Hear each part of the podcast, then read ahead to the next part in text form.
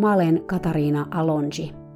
Tervetuloa kuuntelemaan Hevonen opettajani podcast-sarjaa, jossa puhutaan kaikista niistä asioista, joita hevoset meille opettavat, sekä niistä viisaista hevosista, jotka sitä oppia meille antavat.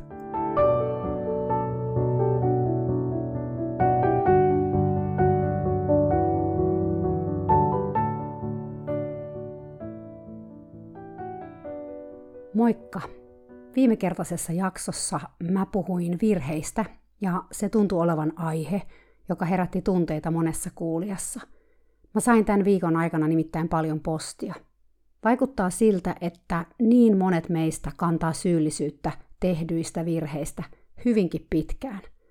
Se on kyllä aika kuluttavaa ja oikeastaan myös jonkin asteista energian haaskaamista, koska vaikka me kuinka podetaan syyllisyyttä, tai pyöritellään jo tapahtuneita asioita meidän mielessä, tosiasia on se, että me ei voida muuttaa meidän menneisyyttä. Ne asiat, mitä tapahtui siellä, tapahtu, ja vaikka me tehtäisiin mitä, me ei voida niille mitään. Aikakonetta ei ole keksitty kuin elokuvissa. Koska tämä aihe on nyt niin vahvasti pinnalla, mä haluan puhua siitä lisää ja kertoa eräästä virheestä, jonka mä tein – ja jolla oli aika karmeet seuraukset, ainakin mun hevosen kannalta. Toisaalta mä haluan puhua tästä aiheesta ihan itsenikin takia, koska kun mä lähdin tätä podcastia tekemään, mun tarkoitukseni oli olla siinä mahdollisimman rehellinen. Mä voin ihan suoraan sanoa, että tämänkertaisen jakson tapahtumat ei ole asioita, joita mä haluan muistella, etenkään mun omaa osuuttani tässä asiassa. Mutta toisaalta on myös todella tärkeää kertoa, tämä juuri niin avoimesti kuin se on mahdollista. Koska mun mielestä siitä, että kertoo ja puhuu vain hyvistä asioista ja onnistumisista, siitä ei ole niin paljon hyötyä kuin siitä, että kertoisi niistä vaikeista hetkistä, niistä hetkistä, kun sä makasit naamamudassa ja ihan omasta valinnastas. Koska ne tarinat on ne tarinat, jotka auttaa ihmisiä ja hevosia. Samalla voi todeta, että siitäkin selvittiin, sekin on nyt ohi. Eli mikään ei jatku ikuisesti – Sieltä mudasta voi jotenkin kammeta itsensä taas jaloilleen. Jokaisella tarinalla on siis jonkinlainen päätös, olipa se sitten helpottava tai haastava. Elämä jatkuu, vaikka jollain totaalisen epäonnistumisen hetkellä ei ehkä siltä tunnukaan. Jo kauan ennen kuin mä ostin Lilon, mä kiinnostuin kengättömyydestä. Mä kerroin jossain aikaisemmassa podcastissani, että se ensimmäinen kerta, kun mä kokeilin kuolaimettomia suitsia – sai aikaan mussa sellaisen kyseenalaistan ihan kaiken vaiheen. Mä olin niin järkyttynyt siitä, että hevosta kykenikin ratsastamaan ilman kuolaimia, ja tätä yhtä hevosta ainakin vielä paremmin kuin kuolaimien kanssa, että mä koin jotenkin tulleeni huijatuksi. Mä päätin perin juurin selvittää, mitkä muut asiat mä olin niellyt täysin pureskelematta. Se tarkoitti luonnollisesti sitten sitä, että mä kyseenalaistin muun muassa hevosten kengät ja niiden tarpeellisuuden. Mä haluan tässä vaiheessa mainita, että tämä kyseenalaistamisvaihe ei kyllä oikeastaan ollut mikään vaihe, vaan jatkuu yhä. Ja sitten myös esimerkiksi mä oon kyseenalaistanut turpahihnat ja tietysti sitten sitä kautta erilaiset kuolaimettomat suitset. Eli on mielenkiintoista näin jälkikäteen huomata, miten sitä sortu itse tässä kyseenalaistamisvaiheen alussa etenkin aikamoiseen mustavalkoisuuteen. Mutta Tämä oli vaan tällainen mun jo tässä vaiheessa varmaan aika surullisen kuuluissa sivuhuomautus. Mä palaan tähän mustavalkoisuuteen myöhemmin. Nyt siis niihin hevosen kenkiin ja kengättömyyteen. Mä hain tietoa eri paikoista, ja noin kuusi kuukautta ennen kuin Lilosta tuli mun, mä törmäsin jotain kautta erääseen saksalaiseen naiseen, joka oli opiskellut kengättömien hevosten vuolua aika monessakin eri paikassa ja eri ihmisten johdolla – hän oli muun muassa käynyt saksalaisen eläinlääkäri Strasserin pitkän koulutuksen, josta mä olin kuullut arvioita, jotka vaihteli laidasta laitaan. Toiset sanoivat, että Strasser oli teurastaja, ja toiset, että hän oli nero, sillä hän oli onnistunut tuomaan terveiksi hevosia, jotka oli jo muiden eläinlääkäreiden mielestä täysin teurastapauksia. Tämä saksalainen nainen, joka mä itse löysin netin kautta, Claudia Garner nimeltään, oli ottanut Strasserin opeista ne hyvät puolet ja lisännyt niihin vähän muitakin oppeja. Hän asui Yhdysvalloissa ja teki siellä yhteistyötä muun muassa Robert Baukerin kuuluisan eläinlääkärin kanssa, joka on erikoistunut kavion sairauksiin. Claudia oli myös kehittänyt kymmenien tuntien pituisen verkkokurssin, jossa hän avasi kavion anatomiaa ja fysiologiaa, miten kengitys vaikutti tähän anatomiaan ja etenkin fysiologiaan, mitkä oli kavioiden toimintamekanismit, ja puhui muutenkin kavion vuolemisesta ja erilaisten ongelmien ratkaisemisesta vuolemisen kautta. Tämän lisäksi kurssilla puhuttiin hevosen pidosta ja ruokinnasta ja kuinka kaikki mahdolliset seikat hevosen elämässä vaikutti sen kavioihin.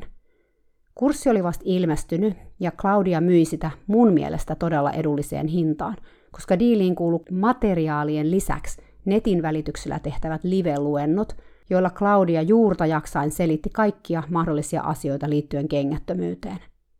Mä ostin kurssin ja mä voin ihan rehellisesti sanoa, että se oli eräs parhaimmista investoinneista ikinä, sillä kurssi oli todella ammattimaisesti tehty. Se oli myös tajunnan räjäyttävä.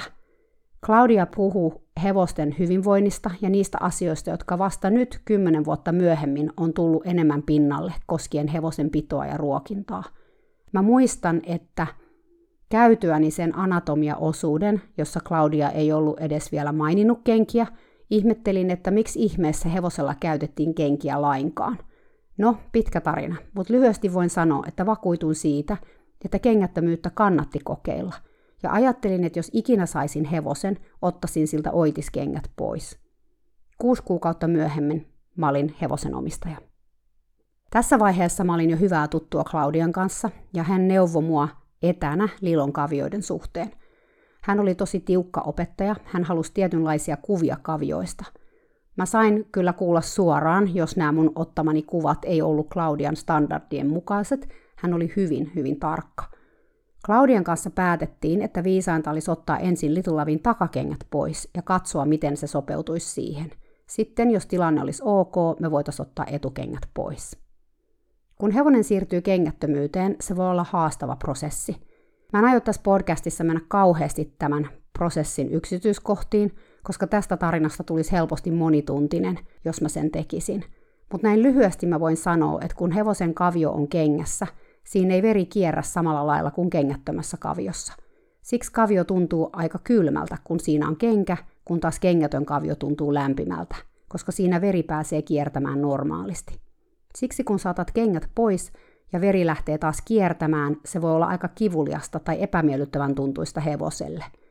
Lisäksi hevonen ei ole tottunut kävelemään ilman kenkiä, ja koska nyt sen kavion pohja osuu maahan ensimmäistä kertaa ehkä vuosiin, se tuntee kaiken mahdollisen, jokaisen pienen kiven ja kepin, mikä on tietysti tarkoituskin.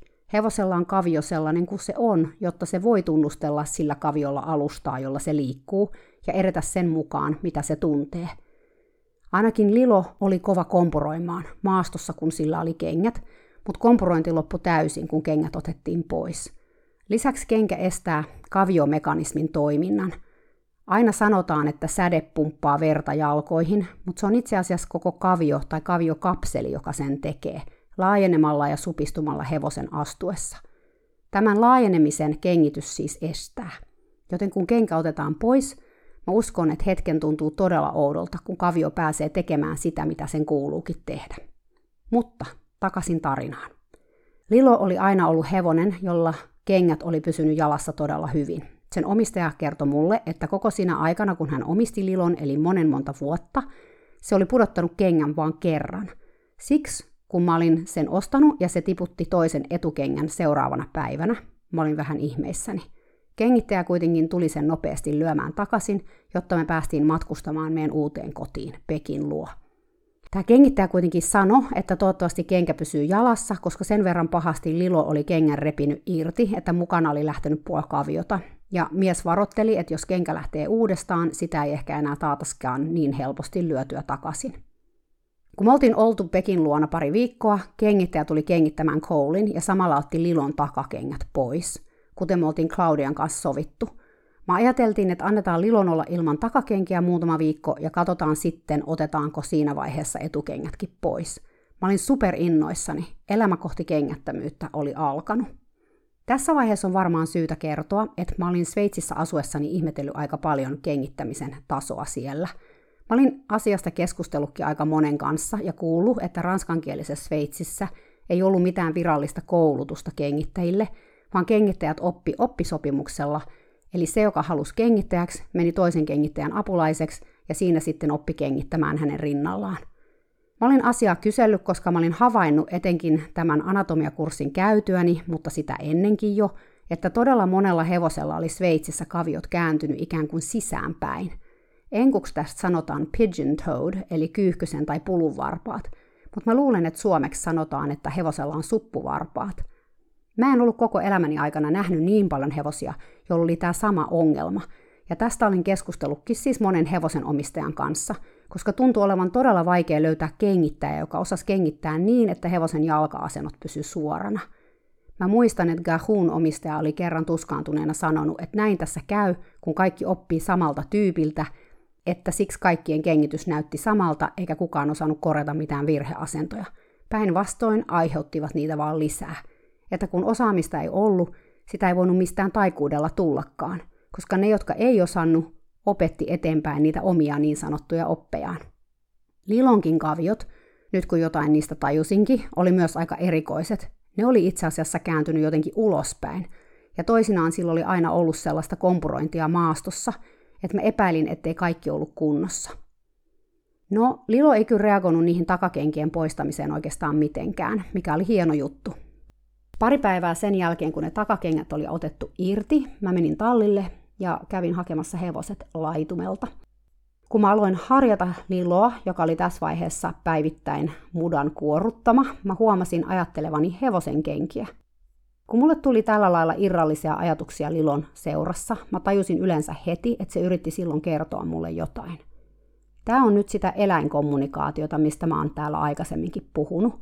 Joku ihan random ajatus tulee sun päähäs, ja se ei olekaan niin random kuin vois luulla, vaan hevonen, joka yrittää kertoa sulle jotakin. Tällä kertaa se ajatus, joka putkahti mun päähän, koski hevosen kenkää. Mä nostin heti Lilon vasemman etusen ja tajusin välittömästi, mitä hevonen yritti kertoa. Lilo oli pudottanut kenkänsä. Eikä vaan pudottanut, vaan samalla menettänyt osan kaviostaan.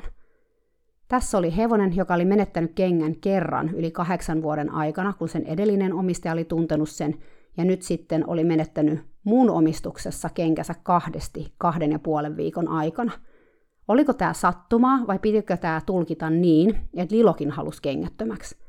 Ja aina voi myös miettiä, että oliko se sattumaa vai tulkitsinko mä asiaa omasta näkökulmastani käsin.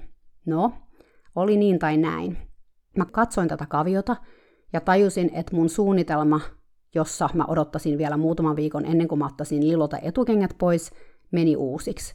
Ei mitään järkeä yrittää lyödä kenkää takaisin kavioon, joka oli jo aika päreinä, kenkä varmaan vaan irtoaisi uudelleen. Ja jos kerran tarkoituksena oli ottaa kengät pois joka tapauksessa, turha riskeerata, että kaviosta lohkeaisi vielä lisää kengän mukana. Joten mä soitin vuolian paikalle. No, mä sanoin jo, että kengittäjissäkin oli toivomisen varaa, mutta myöskään vuolian löytäminen sillä alueella ei ollut kovin helppoa.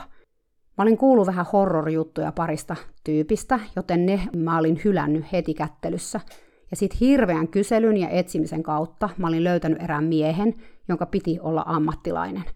Mä halusin ihmisen, joka ymmärsi jotain kavioista ihan oikeasti ja lähtisi auttamaan Liloa sen virheasennoissa. Mutta toisaalta, joka myös ymmärtäisi kengättömyyden päälle. Siksi mä en pyytänyt paikalle kengittäjää. Mulla itselläni oli visio siitä, että mä saisin ajan kanssa Lilon jalat suoristettua ja tasapainotettua. Mä halusin, että sen nivelet ei olisi niin kuormittuneet virheasennoista, niin että hevonen voisi elää mahdollisimman pitkään ilman nivelrikkoa sun muita vaivoja. Oli tosi vaikea löytää ketään, joka oli tehnyt vuolua pitkään tai joka oli edes jotenkin kouluttautunut alalla. Tämä mun löytämä vuolia oli käynyt osin samoja kouluja kuin Claudia, muun muassa opiskellut sen surullisen kuuluisan Strasser-nimisen eläinlääkärin kanssa, mutta joka omien nettisivujensa mukaisesti ei kuitenkaan vuollut niin sanottua klinikka- tai sairasvuolua, vaan ihan normaalia vuolua.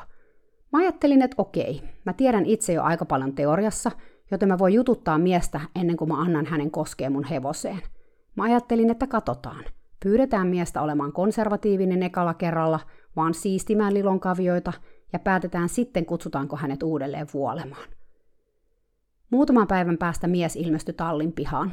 Lilolla oli edelleen vain oikeassa etusessaan kenkä, mutta siitä huolimatta se ei ollut ontunut tai muutenkaan liikkunut epäpuhtaasti – Mä olin toiveikas, että sen siirtyminen kengättömäksi hevoseksi sujuisi suht kivuttomasti, kun se ei ollut mitenkään oireillut sitä, että sillä ei ollut kenkiä kolmessa jalassa. Mä huomasin kuitenkin juuri sinä aamuna, ennen kuin vuolia ilmestyi, että Lilon vasen etunen oli lievästi turvoksissa ja se arko vasenta etustaan ihan ihan vähän, kun mä otin sen asfaltille tallin edustalle. Mä puhuin tämän vuolian kanssa pitkään ennen kuin mä annoin hänen koskee mun hevoseen. Koska mä olin käynyt sen pitkän kurssin Claudian kanssa, mä osasin jo itsekin katsoa Lilon kavioita ja nähdä, mitkä oli sen kavioiden haasteet. Mä olin tyytyväinen, kun tämä vuolia selitti mulle niitä asioita, jotka mä jo tiesin – Lilon kannat ja säde oli kasvanut suppuun, kanta oli liikaa kavion alla, liian korkea ja niin edelleen. Hän puhui mun mielestä asiaa ja se kasvatti luottamusta tähän mieheen. Hän oli myös positiivinen, sanoi, että kaviot ei ollut pahimmasta päästä, että aika nopeasti niistä saataisiin tasapainoiset. Hän näytti myös, miten Lilon kavion asento laittoi paljon painetta kavion sisäsyrjälle – Asia, josta mä olin itsekin ollut huolissani, ja joka tosiaan, silloin kun kavio oli kengässä, sai jalan kääntymään ulkokiertoon. Mahtavaa, mä ajattelin. Tällä vuolialla on tietoa ja taitoa auttaa mua. Mä ehdotin, että hän vuolis vaan ihan vähän, oikeastaan vaan vähän raspais kavioita, ja sitten tulisi takaisin jo kahden viikon päästä, koska Claudia oli sanonut, että tämä olisi parasta. Ja mä uskoin Claudiaa, koska hän oli perustellut asiat mulle tosi hyvin. Mies sanoi, ettei tämä ollut mahdollista, hän ei pääsisi tänne takaisin kuvasta kuuden viikon päästä, joten hän vuolisi kaviot sen mukaan. Mä en osannut sanoa vastaan, tämä mies oli ammattilainen, ja kengitettiin hän hevoset myös kuuden viikon välein, miksi ei siis myös vuoltaisi kuuden viikon välein. Mies ryhtyi vuolemaan. Mä en ollut koskaan tähän mennessä nähnyt vuolian vuolevan ihan livenä kavioita. Videolta mä olin nähnyt kyllä tämän, mutta koska kaikki mun tieto oli teorian tasolla, mä kattelin mielenkiinnolla miehen työskentelyä. Jossain vaiheessa, kun hän vuoli toista etujalkaa, musta alkoi tuntua, että hän otti kaviosta aika reippaasti pois. Mä en sanonut mitään siinä vaiheessa, koska mä en kokenut tietäväni asiasta tarpeeksi. Joo, olinhan mä lukenut ne teoriat, olin nähnyt paljon kuvia ja videoita, mutta tiesinkö mä oikeasti käytännössä vuolimisesta mitään? No en. Kun mies siirtyi toiseen etujalkaan ja mä huomasin, ettei Lilo halunnut oikein seistä paikoillaan jo vuolulla etujalalla, Mä kysyin mieheltä, että mitä hän teki, koska vaikutti siltä, että hevonen ei oikein kyennyt seisomaan sillä toisella jalalla, jonka hän oli juuri vuollut. Ja mun silmään näytti, että se kavio oli jotenkin valtavan lyhyt ja matala, että kuuluuko kengättömän kavion olla niin matala. Mies vakuutteli, että joo, näin tämä pitää ekalla kerralla tehdä, että hevonen saattaa olla pari päivää vähän kipeä, mutta kyllä se siitä.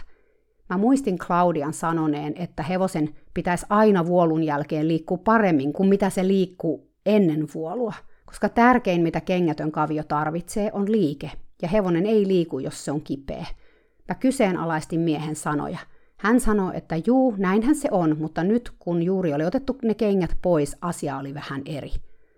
No, ehkä jo arvaat, miten tässä kävi. Vuolun jälkeen Lilo ei kävellyt kovin hyvin asfaltilla.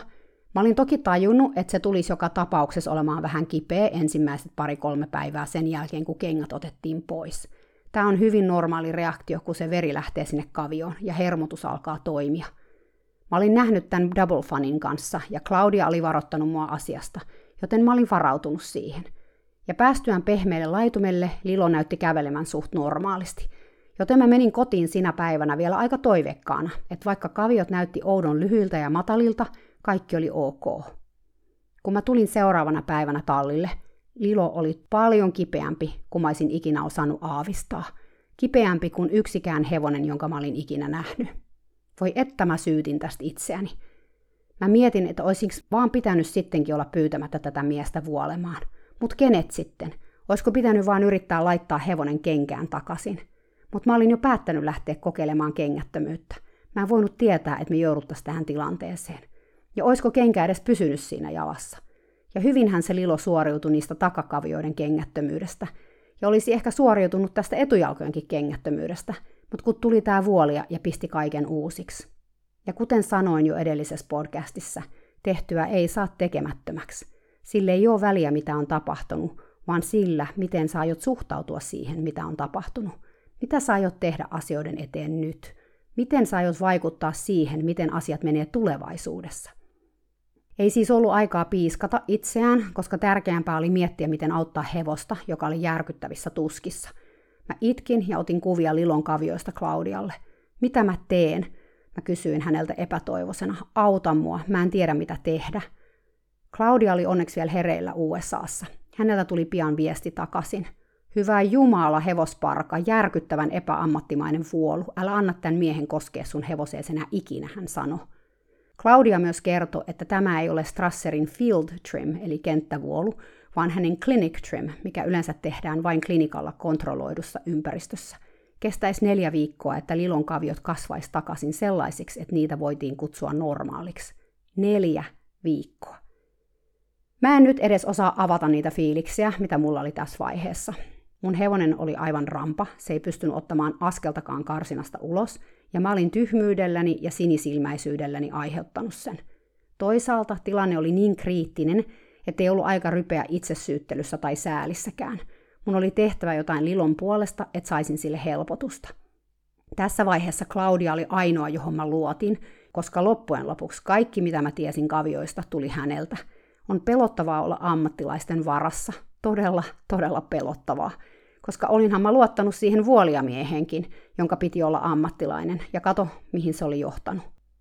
Claudia sanoi, että oli tärkeää saada Lilo liikkeelle – vaikka se sattu, sitä kautta verenkierto lähti kavioon ja sitä kautta kavio voisi kasvaa ja parantua. Kesti 15 minuuttia houkutella Lilo laitumelle, mutta hitaasti mut varmasti hevonen meni askel askeleelta betonilattian sekä asfaltin yli laitumen portille. Teki pahaa katsoa, miten se käveli, mutta kun se pääsi laitumelle, mä näin, että se pystyi kävelemään jo paljon, paljon paremmin. Mä tulin illalla katsomaan hevosta uudelleen, ja vaikka se oli edelleen vähän varovainen jalkojensa päällä, omaehtoinen liikunta laitumella oli tehnyt sille todella hyvää. Mä toivoin, että ehkä tämä päivä oli todellakin vaan ollut se pahin vaihe, ja tästä alkas parantuminen. Mä olin todella väärässä. Seuraavana aamuna hevonen oli todella tuskissaan. Se huoju edestakaisin jalkojensa päällä yrittäen jotenkin lieventää kipua. Sen kaikki lihakset oli aivan krampissa ja vapis silkasta väsymyksestä – ja hetkittäin näytti siltä, että se kaatuisi. Jos mä yritin nostaa toista etukaviota, toisen jalan polvi alkoi pettää hevosen alta. Claudia oli vakuuttanut mulle, että missään tapauksessa ei kannattanut antaa särkylääkettä Lilolle, koska kaikki lääkitys hänen mukaansa hidastaisi paranemisprosessia. Ja noin 24 tuntia mä olin yrittänyt uskoa hänen sanoihinsa. Mä olin antanut Lilolle koko ajan luonnonmukaista kipulääkitystä, paholaisen kouraa sun muuta, mutta sen tila sinä aamuna oli kyllä aivan liikaa. Mä tiedän, että jos mä olisin puhunut Claudian kanssa, hän olisi varmaan yrittänyt puhua mua ympäri, etten soittaisi eläinlääkärille. Hän oli ehdoton sillä lailla tiettyjen asioiden kanssa. Toisaalta mä en voi sanoa varmasti, jos hän olisi nähnyt Lilon. Hänkin olisi ehkä taipunut. Mä en kysynyt kuitenkaan Claudialta neuvoa, vaan mä kuuntelin itseäni ja hevostani ja soitin eläinlääkärille.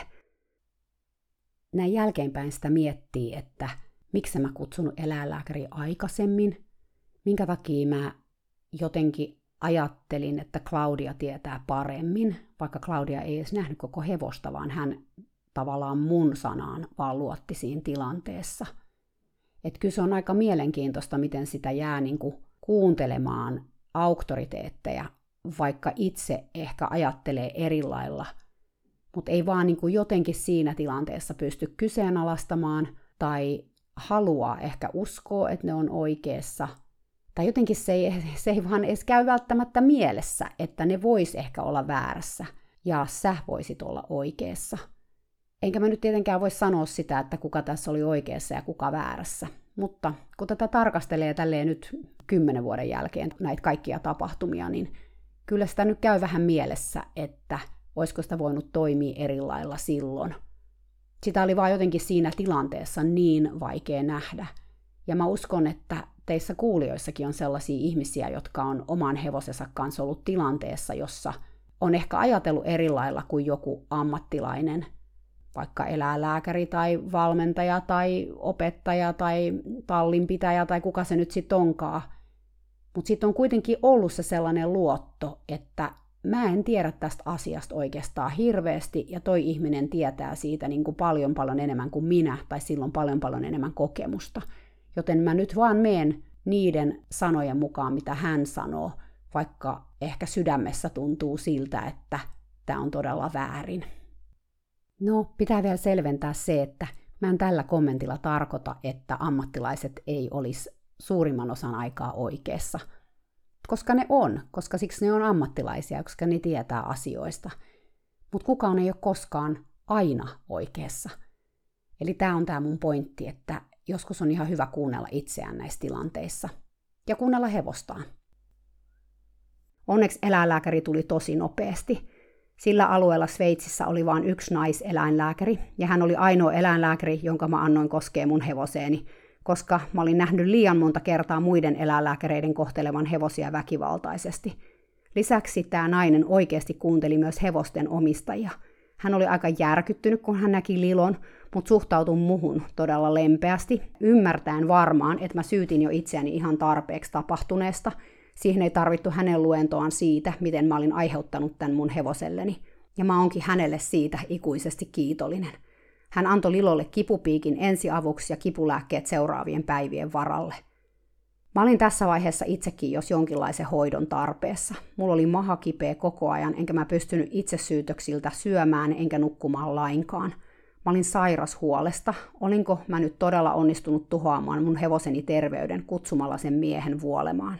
Tai sillä, että olin lähtenyt kokeilemaan kengättömyyttä, asia, josta loppujen lopuksi tiesin todella vähän – ja josta olin nähnyt tosi vähän myös esimerkkejä. Oi miksi, miksi mä olin lähtenyt tätä asiaa tutkimaan. Toisaalta nyt mulla ei ollut enää mahdollisuutta kääntyä takaisin. Ei auttanut muuta kuin mennä vaan eteenpäin. Kipulääkitys auttoi onneksi tosi paljon. Hevonen oli edelleen kipeä, mutta se alkoi syömään ja juomaan. Vaikeinta oli kävellä tallin käytävällä, koska se oli sellaista röpelöistä laatotusta, joka varmaan tuntui todella ikävältä Lilon kavioiden alla – Mä teippasinkin sen kavioiden pohjaan vaahtomuovia, joiden avulla mä sain sen kävelemään laitumelle, jossa sen oli selkeästi helpompi olla. Illalla, kun sen piti tulla sisälle, se seisoi etuoven luona kymmenen minuuttia miettimässä lattian yli kävelemistä. Cole antoi Lilolle tukea omasta karsinastaan, nuuhkien Lilon naamaa ja höristen kannustavasti. Mä mietin, miten mä voisin auttaa sitä tallin lattian suhteen, ja puhuin asiasta mun mieheni kanssa – joka keksi tuoda meiltä kotoa kaksi vanhaa mattoa, jotka me löydettiin kellarista. Ne oli sinne jättänyt edellinen asukas. Mä rullasin ne matot tallin lattialle auki, ja aluksi Lilo oli ihan kauhuissaan niistä. Se ei uskaltanut tulla karsinasta ulos. Cole sen sijaan marssi pihalle muina miehinä, mikä sai Lilon panikoimaan. Mä näytin sille, miten astua maton päälle karsinasta, ja hetken katseltua mun esimerkkiä Lilo seurasi perässä. Kun se laittoi ensimmäisen kavionsa matolle, se huomasi, että käveleminen sillä olikin paljon helpompaa, ja niinpä Tamma hiipi hitaasti ulos tallista mattoa pitkin. Heti ensimmäisenä päivänä tämän katastrofin jälkeen mä olin netistä etsinyt Lilolle puutseja, jotka laittaa sen kavioihin. On jotenkin mielenkiintoista nyt ajatella, kuinka vaikeita puutseja oli silloin löytää. Niitä nyt myydään niin monenlaisia. Mutta siihen aikaan asiat oli toisin. Puutsit tuli ulkomailta. Mä sain tilattuakin erään mallin ja odottelin niitä kärsimättömänä – sillä välin mä huomasin, ettei Lilolle voinut laittaa lainkaan riimua, sillä jos mä laitoin riimun sen päähän, se panikoi valtavasti, vaikka mä en edes pyytänyt siltä mitään. Mä tajusin, että sen jalat oli kyllä todella kipeät, koska riimu sai sen jotenkin ajattelemaan, että siltä kohta pyydettäisiin jotain, kuten vaikka askelta eteenpäin. Joten mä otin riimun pois ja päätin, että yrittäisin motivoida Liloa liikkumaan ilman sitä. Claudia oli sanonut, että kavioiden liottaminen voisi auttaa sekä kivun että kavion kuntouttamisen kanssa, koska kun kavion oma rakenne oli rikottu tuollaisella puoskarointivuolulla, sen nestetasapaino saattoi myös häiriintyä. Kaviohan on itsessään ihan super säätelemään omaa kosteuttaan, mutta kun sitä on vuoltu liikaa, niin kuin Lilon kavioita oli, kavion kosteustasapaino häiriintyy ja esimerkiksi kavion antura saattaa kuivua liikaa. Mä ostin myöhemmin Lilolle liotuspuutsit, mutta niitä ei ollut tähän hätään saatavilla, joten piti keksiä jotain muuta. Mä ostin kaupasta pienet hopeanväriset vadit, joihin Lilo voisi laittaa kavionsa, jos se siis siihen suostuisi. Oli kyllä uskomatonta ajatella, että se tekisi niin, koska sen aikaisemmassa elämässä se ei todellakaan olisi suostunut sellaiseen ikinä mistään hinnasta. Mä lähdin kuitenkin tätä kipeää hevosta opettamaan laittamaan kaviota vatiin. Mun hevonen voi tuota viisasta tammaa. Se tajus heti, mistä oli kysymys. Jo ensimmäisellä kerralla mä sain liotettua kumpaakin etukaviota 10 minuuttia. Koska kaviot oli niin kipeät, että välillä Lilon yksinkertaisesti piti liikauttaa jalkaa ja tehdä painon siirto, tämä uskomaton eläin kosketti mun päätä. Mä siis kyykin sen jalan vieressä karsinassa. Se kosketti mun päätä turvallaan, että hei, ota kiinni siitä vadista, mun on pakko vähän siirtää tuota mun painoa. Mä sit otin vadista kiinni ja Lilo siirsi itseään, kunnes sit laittoi taas jalan sinne vatiin ja jatkoliotusta. Vaan kerran vedet kaatu sinne boksiin tällaisessa tilanteessa, ja se oli täysin mun syytä. Lilo niin tiesi, että vaikka mä olinkin tämän kaiken aiheuttanut, mä yritin tehdä kaikkeni auttaakseni sitä – Eläimet tuntee meidän intention, meidän tarkoitusperät. Ne tietää, millä mielellä me ollaan niiden kanssa liikenteessä. Nyt kun mä pystyin vihdoin kipulääkkeen voimin nostamaan Lilon kaviot, mä näin, että etenkin oikea kavio oli aika huonossa hapessa. Kavion pohja oli täynnä mustelmia ja etenkin aivan siinä ulkosyrjässä kavion pohja oli paperin ohut ja suorastaan pullotti ulospäin. Pahinta selkeästi oli seisominen tallissa – Eläinlääkäri oli sanonut, että Ilon piti olla tallissa, kunnes se ei enää ontunut, mutta oli selvää, että aamuisin tilanne oli ihan kamala, kun Lilo oli ollut tallissa sen 12 tuntia. Sen jalatkin oli vähän turvoksissa silloin. Ei tullut mieleenikään seisottaa sitä siellä, jos se itse halusi tulla ulos. Mä kysyin Pekiltä, voisiko hevoset olla myös yön ulkona, mutta hän oli ehdottomasti sitä vastaan. Peki oli todella tarkka siitä, että hevoset tuotiin sisälle yöksi. Hän sanoi aina, että coal needs to be tucked in, eli tarkoittaa, että coal piti laittaa petiin, vähän niin kuin lapset laitetaan peittojen ja vällyjen alle. Tallissa oli muun muassa lämmitys aina ihan täysillä, ja Coleilla oli niin sanottu yöloimi vielä päällä. Tästä me oltiin käyty muutaman kerran keskustelua, siis lähinnä siitä tallin lämmityksestä, koska se, että siellä oli yhtä lämmin kuin Pekillä sisällä, oli itse asiassa todella epäterveellistä hevosten kannalta. No, tähän onneksi tuli ratkaisu pari viikkoa myöhemmin, kun talosta hajosi lämminvesivaraaja sekä koko lämmityssysteemi. Silloin talli oli sen lämpöinen kuin se nyt oli, ja hevoset ei kuollut. Sen jälkeen Peki ei enää laittanut lämmitystä siellä päälle, onneksi. Mutta siis se, että sain puhuttua hevosille ulkoilumahdollisuuden myös yöllä, kesti paljon paljon pidempään, joten tähän Lilon kaviohätään siitä ei vielä ollut apua. Sitten tuli huonoja uutisia – Firma, josta mä olin tilannut nämä bootsit, ilmoitti, ettei sitä kokoa olisi saatavilla kahteen viikkoon. Mä menin täysin panikkiin, sillä mä tiesin, että mä voinut odottaa kahta viikkoa mitenkään. Kaikki mun toivo oli näissä puutseissa, sillä Claudia oli sanonut, että niistä olisi varmasti apua Lilon arkomiseen. Mä löysin onneksi heti paikalla toisen firman, josta mä saisin samaiset puutsit keelipohjallisineen, vaikka heti, Ainoa vaan, että he suostu lähettämään puutsit vaan Englannissa olevaan osoitteeseen. Mutta kappas vaan, onneksi Peki olikin sopivasti menossa Lontoossa käymään pariksi päiväksi. Mä tilasin puutsit ja ryhdyin laskemaan päiviä siihen, että mä saisin ne. Mä kokeilin vähentää kipulääkitystä yhdessä vaiheessa, mutta mä näin heti, että se oli huono ajatus, joten mä annoin taas lisää. Little Love oli laihtunut viikon aikana selkeästi. Välillä sen etujalat turvotteli – Mä olin epätoivonen. Sitten seuraavana päivänä toiveikas ja sitten taas epätoivonen. Tuntui, että päivät mateli siihen hetkeen, että Peki tulisi puutsien kanssa. Mä olin laskenut niiden puutsien varaan paljon. Mä olin vakuuttunut, että ne auttais. Mä en myöskään uskaltanut ajatella muuta vaihtoehtoa. Siis sitä, että niistä ei olisikaan mitään hyötyä. Mä olin melko varma, että siinä tapauksessa mä romahtasin täysin – Onneksi keli oli lämmennyt eikä maa ollut enää jäässä, mikä tietysti oli aiheuttanut Lilolle vielä enemmän harmia sen jalkojen kanssa. Vihdoin puutsit tuli Pekin mukana Sveitsiin. Mä houkuttelin Lilon banaanin avulla tallista ulos asfaltille, laittaen mattoja sen eteen, kun se kulki eteenpäin, että mä saisin laitettua ne puutsit kunnolla sen jalkaan. Oikea buutsi sopi todella hyvin, mutta koska vasen kavio oli jotenkin oudosti vinossa, sen puolen buutsikin oli oudon näköinen. Hevonen haisteli buutseja uteliaana, kun mä puin ne, mutta seisoi kuin patsas, kun mä olin saanut ne sen jalkaa. Nää auttaa sua, Lilo, mä vakuuttelin. Oikeesti, nyt sä voit kävellä. Lilo katsoi mua sen näköisenä, että usko unis, en voi kävellä nää jalassa askeltakaan. Mä juoksin hakemaan toisen banaanin. Mä en ole tainnut mainita, että banaanit oli Lilon ehdotonta lempiherkkua. Ensimmäinen askel oli varovainen, toinen oli haparoiva, mutta kolmas jo varmempi. Viiden askeleen jälkeen mun hevonen käveli jo kutakuinkin normaalisti. Jes, mun hevonen käveli. Ei hiipinyt, ei linkuttanut, ei ontunut, vaan käveli. Mä avasin portin ja Lilo lähti marssimaan kohti kenttää niin kuin se olisi vaan odottanut tätä hetkeä. Beki, Beki, tu katsomaan, mä huusin Bekille, joka oli tallissa. Sitten mä aloin itkeä ja nauraa yhtä aikaa, koska mun hevonen käveli, käveli, käveli normaalisti ympäri asfalttipihaa.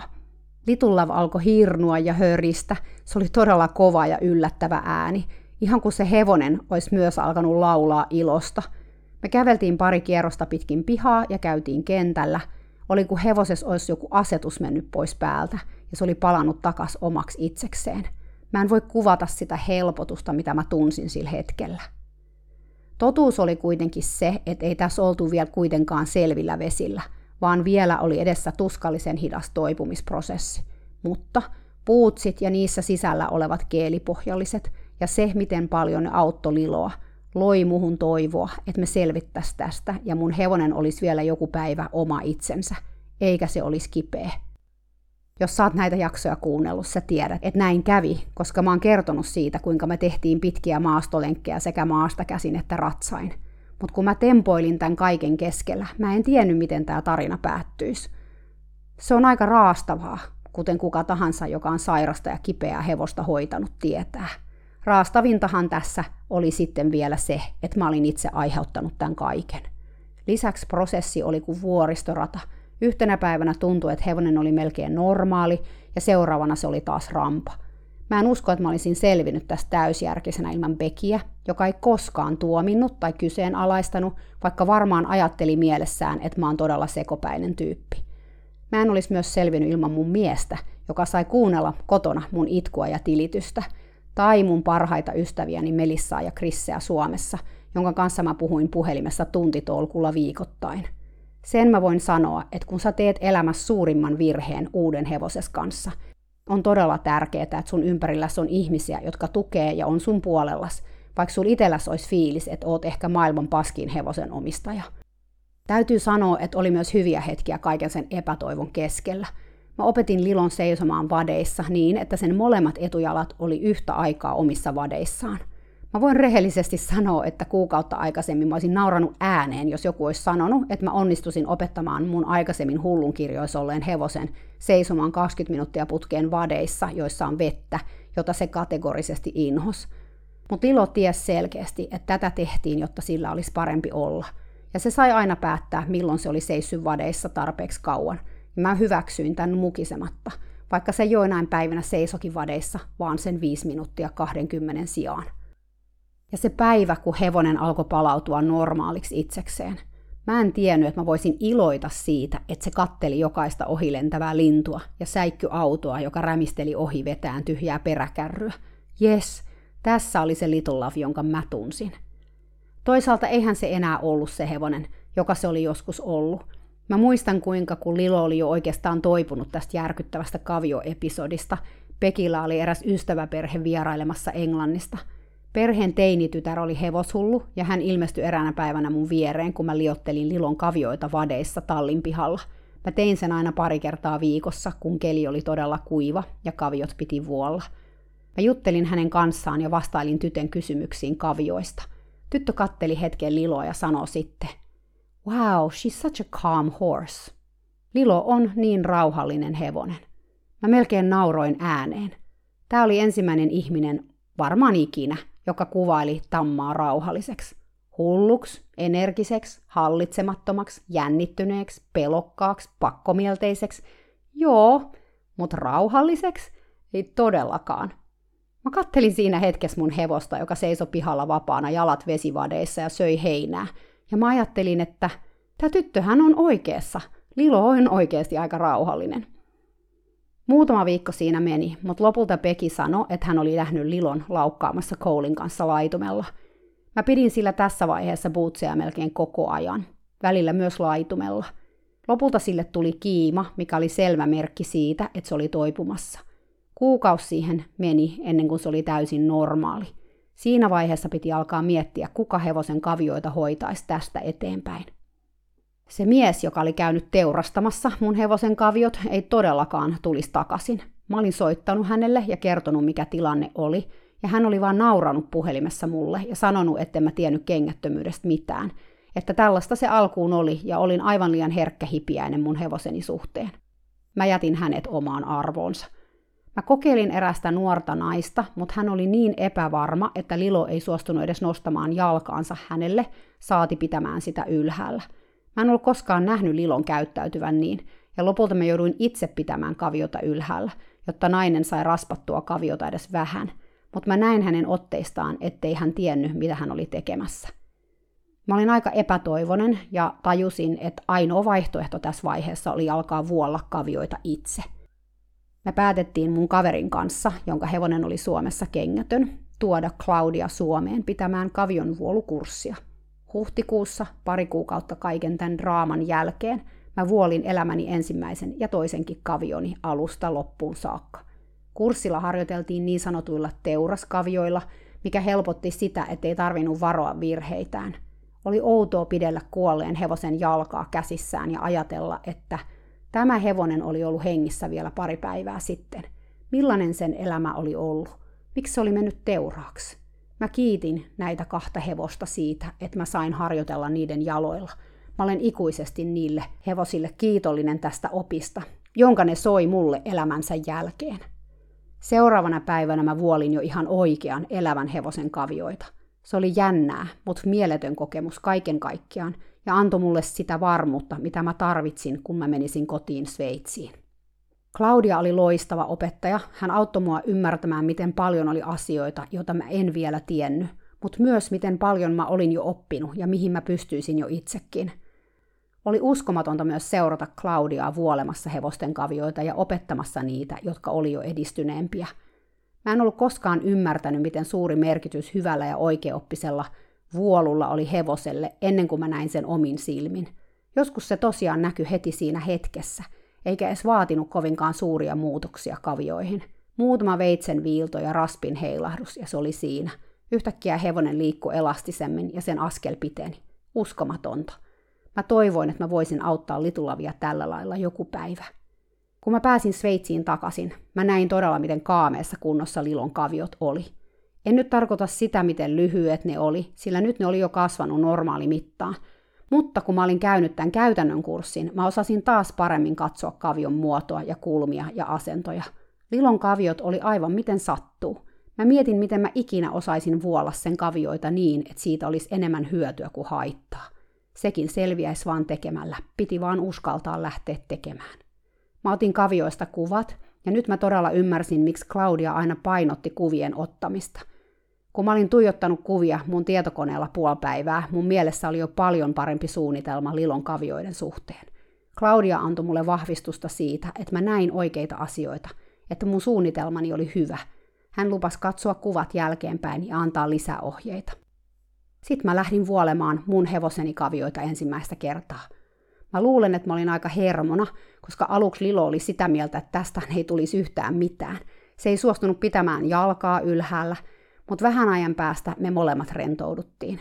Mä olin kyllä todella varovainen ekalla kerralla, mutta mun mielestä mä suoriuduin ihan hyvin. Hiki siinä tuli, ehkä se kuitenkin oli eniten kyllä tuskan hikeä.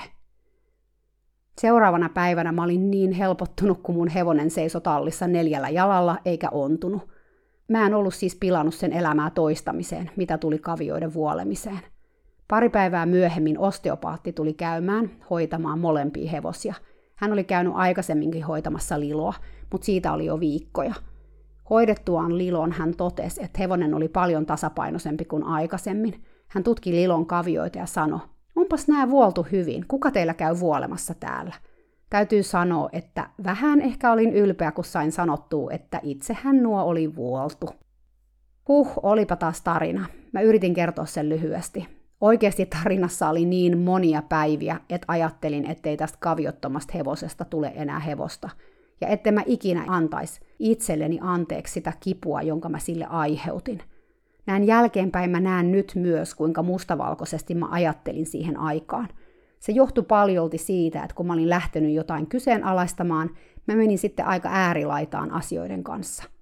Mä mietin tietysti nyt, kun tietoakin on lisää, mitä kaikkea tuossa tilanteessa olisi voinut tai kannattanut tehdä. Olisiko kannattanut kokeilla laittaa kengät jalkaan?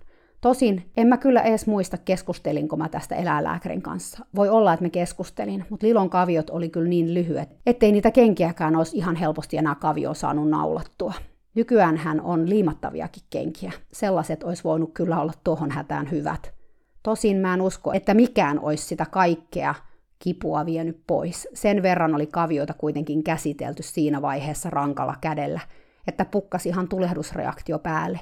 Eli jonkin asteinen kaviokuumekin ehkä siinä jossain vaiheessa oli läsnä. Mä uskon kyllä edelleen, että yleensä hevosten on parempi olla ilman kenkiä. Se on niille luontaista. Mutta on myös olemassa hetkiä, ja on olemassa myös hevosia, joille kenkä on siinä tilanteessa ja siinä elämässä se paras mahdollinen vaihtoehto. Liiallinen mustavalkoisuus ei ole terveellistä, koska kun ei näe mitään harmaan sävyjä, alkaa vaihtoehdot olla aika vähissä. Lilo pärjäs hienosti loppuelämänsä ilman kenkiä ja kengättömyys vaikutti hyvin paljon sen liikkeeseen, josta tuli, jos mahdollista, vielä suurempi ja elastisempi. Jos edellisen podcastin tekeminen oli vaikeaa, niin oli tämänkin jakson. Kukapa haluaisi muistella tekemiään isoja virheitä ja vielä näin julkisesti. Mutta on kuitenkin tärkeää kertoa näitä tarinoita, koska jos somea uskoo, saa sellaisen kuvan, että kaikkien elämä on onni-auvoista ja ehdottoman virheetöntä. Ja vaikka mentäis vaikeuksienkin kautta voittoon, me käytetään usein aika vähän aikaa siihen, että puhutaan niistä vaikeuksista ja keskitytään siihen, miten me päästiin sinne voittoon – mutta elämä ei ole kulkemista voitosta voittoon. Välillä se tuntuu olevan siirtymistä virheestä virheeseen. Mä opin todella paljon tästä tapauksesta. Mä opin muun muassa vuolemaan hevosten kavioita. Asia, jota mä en ollut kyllä koskaan ajatellut tekeväni. Mä opin myös, että kun tulee katastrofi, on parasta olla keskittymättä siihen, mitä on tapahtunut, vaan siihen, mitä asian eteen voi tehdä, että tilanne paranisi. Eli sillä ei ole väliä, mitä sulle tapahtuu, vaan miten sä reagoit siihen, mitä sulle tapahtuu. Mä oon aina ollut sellainen tekijä ja toiminnan ihminen, ja se on näissä tilanteissa auttanut mua. Okei, mä mokasin, ja mä aiheutin tämän jäätävän tuskan ja kivun mun hevoselle. Mutta kertokaa, mitä mä voin tehdä asian eteen. Miten mä voin muuttaa tilannetta parempaan päin, niin mä teen sen. Ja kun mä pääsen tekemään, mä rauhoitun, edes vähän. Koska silloin mulla on tunne, että mä jotenkin edes hallitsen sitä tilannetta. Silloinkin, kun meinaa usko mennä. Toinen asia, joka tässä ja monissa muissakin virheissä on opittavana, on se, että joskus on ihan hyvä kuunnella omaa sisäistä ääntään. Vaikeinta kuitenkin tämän suhteen on tunnistaa, milloin se on oikeasti se ääni, jota pitää kuunnella, ja milloin se on vain huoli, joka puhuu. Koska usein näissä tilanteissa me joudutaan sellaiseen huolikierteeseen, jossa ajatukset vaan kiertää kehää. Mä muistan itsekin, että aluksi just meni yöunet, kun sitä vaan murehti ja murehti tilannetta ja pyöritti mielessään kaikkea. Tästä ei kyllä loppujen lopuksi ollut mitään hyötyä. Päinvastoin se kulutti mun energiaa ja teki mut vaan ahdistuneemmaksi. Se murehtiminen kun ei auta asioita eteenpäin, vaan saa meidät lähimmä pyörimään paikoillaan, eikä siinä tilassa kyllä sitten mitään sisäistäkään ääntä tai viisautta kuule lainkaan. Tai sitä on vaikea edes erottaa siitä murehtimisesta mitenkään. Eli jos vaan saa jotenkin mielensä tasattua niin, että se oma intuitio ja tietäminen pääsee etualalle – itsensä ja hevosensa kuuntelu on tärkeää. On siis toki hyvä kysyä myös aina asiantuntija-apua, mutta ei ne asiantuntijatkaan kaikkea tiedä. Sinä kuitenkin oot siinä sen sun hevoses kanssa päivittäin, viikoittain. Ja siksi sä usein tiedät siitä hevosesta asioita, joita kukaan muu ei tiedä. Pitää vaan huomata tietävänsä, ymmärtää tietävänsä. Lilo selvisi tästä, ja mä oon melko varma, ettei se kantanut mulle kaunaa. Mä pidin huolen siitä, ettei sen tarvinnut, sillä mä kannoin sen kaunan ihan itse. Mutta kuten mä sanoin jo viime jaksossa, nämä virheet on niin kaameita kestää, tämä etenkin, että onko järkeä vielä itseään rankaista piiskaamalla mielessään itseään. Ei todellakaan. Virheistä oppii ja tästäkin opittiin ja paljon. Ja jollain sairaalla tasolla tästä oli jopa mun ja Lilon suhteelle hyötyä, sillä kaikki se hoivaaminen ja huolehtiminen lähensi meitä. Mutta joo, en kuitenkaan todellakaan suosittele tätä kennekkään. Siis että aiheuttaa omalla toiminnallaan hevoselleen hirveät tuskat, koska oli se sen verran jäätävää settiä, ettei sitä toivo kellekään. Olipa taas hei pitkä tarina tällä kertaa, mutta piti saada tämä kaikki kerrottua, niin nyt mä voin sitten lopullisesti kuopata tämänkin omatunnoltani. Mä lähetän vielä kerran kuitenkin Lilolle sinne jonnekin sateenkaaren taa anteeksi pyynnön tästä setistä – me ihmiset vaan joskus tehdään aika suuria virhearvioita, vaikka tarkoitusperät olisi alun perin olleet ihan hyvät. Hyvää viikonloppua teille, ihanat kuulijat. Olkaahan armollisia itsellenne ja myös kanssa ihmisille. Kun tietää paremmin, tekee paremmin, eikö niin? Epätäydellisyys on oikeasti loppujen lopuksi tärkeä lahja, joka meidän kannattaa ottaa vastaan kiitollisena. Moikka!